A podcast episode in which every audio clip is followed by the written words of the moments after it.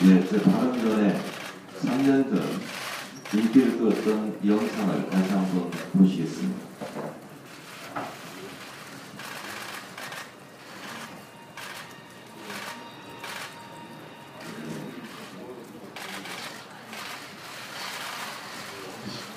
아, 소리가 안 들렸습니다.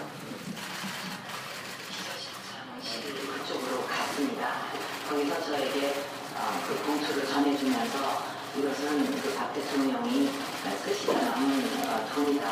아무 법적인 문제가 없으니까 지금 생계도 막막하고 하니까 이거를 생계비로 쓰라고 이렇게 그 전해줘서 감사하게 저는 받고 나왔습니다.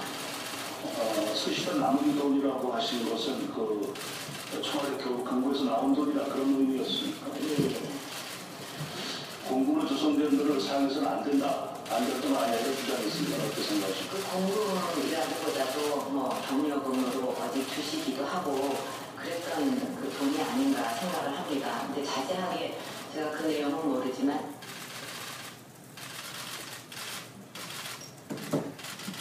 예. 전두환 대통령으로부터 받았던 6억. 지금 시세로 치면 300억 정도 된다고 봅니다. 사회에 환원하시겠다고 했는데, 사회 환원하셨습니까? 박근혜 대통령 어, 답변을 기대합니다. 박근혜 대통령은 이슬만 먹고 사시는 분입니까?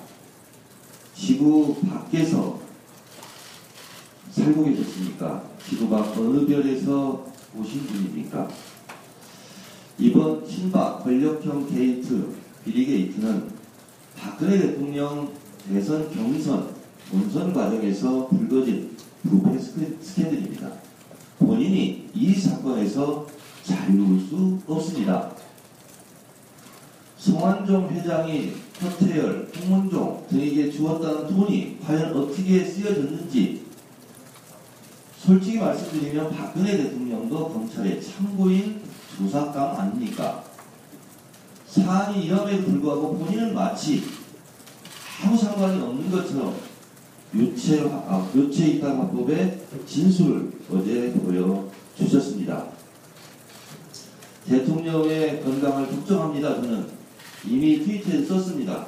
하루 종일 표출하시기 바랍니다. 그러나 2010년 병상에서 대전 운영 하면서 국민들의 눈물샘을 자극했던 것이 이번 선거에 먹힐 거라고 생각했다면 그것은 잘못된 계산입니다. 국민은 두 번 속기 있습니다. 이번 사건의 핵심은 박근혜 대통령 대선 경선 본선 과정에서 불거진 문제이기 송환종 전 회장의 특사 문제가 마치 국회 출발인 것처럼 얘기하는 것은 잘못된 한참 잘못됐습니다.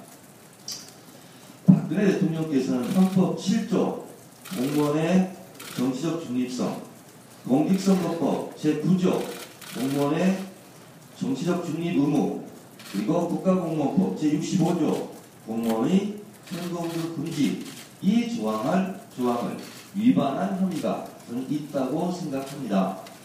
박근혜 대통령께서 오늘의 선거에 대해서 어떻게든 개입하려고 했던 모양인데 국민은 다시 말씀드리지만 두 번 속지 않습니다.